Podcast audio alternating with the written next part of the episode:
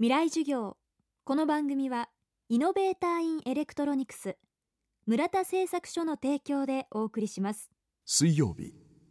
Chapter 3未来授業。月曜から木曜のこの時間ラジオを教壇にして開かれる未来のための公開授業です。今週の講師は教育者影山秀夫さんです。小学校教師時代に反復練習と規則正しい生活習慣によって基礎学力の向上を目指す影山メソッドを確立。そろばん指導からコンピューターの活用まであらゆる教育法を取り入れて子どもたちの学力向上を実現しています。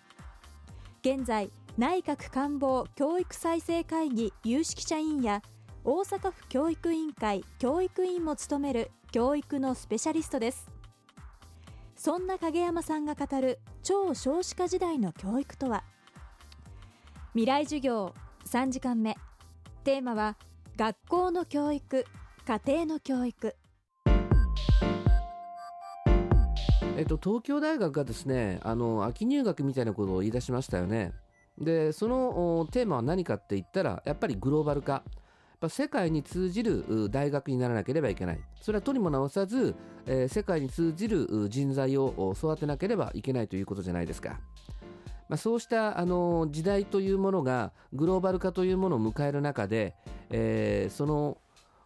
実力というものがね世界的なレベルで評価されるっていう時代に入ってきたわけですよね。まあその勝った負けたあの競争がどうのこうのということもありますけれどもまあそういう視点も考えつつもやはり世界に通じる力とは何かそういう点で言うとあの局所日本的なね、えー、日本の中だけでその通じる学力っていうものをイメージしてきましたけれどもやはりこれからはそれではあのー、通じていかないと思いますね。日本の社会というものが世界の中でも今や存在しないとですね日本だけで単独でやれるっていうことではもうないわけですよね。やはりその世界を見ながらそこのところで何をなすべきかっていうことを考えれるような人材、えー、そういう人材を育てる教育が望まれてるんだと私は思います私ずっと見ててねその若者たちが海外出ないのはね特にあの9.11以降その海外のあの情報とかニュースとかってものすごくたくさん入ってくるようになりましたよね。でそうするともう世界中どこでもそういうもう大混乱がもう起きてるかのように思ってしまうわけなんですね。ごく一部のことで起きていることがですねあたかもその世界全体があるいはそのその都市全部がですね大混乱に陥っているかのように錯覚をしてしまうんですよね。